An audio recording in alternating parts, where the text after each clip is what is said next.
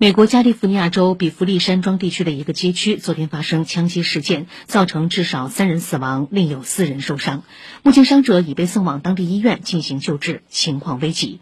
警方称目前尚不清楚导致枪击事件的原因也不知道案发现场是否为受害者的住所案件还在进一步调查中。据报道此次枪击案是加州本月发生的第六起大规模枪击事件。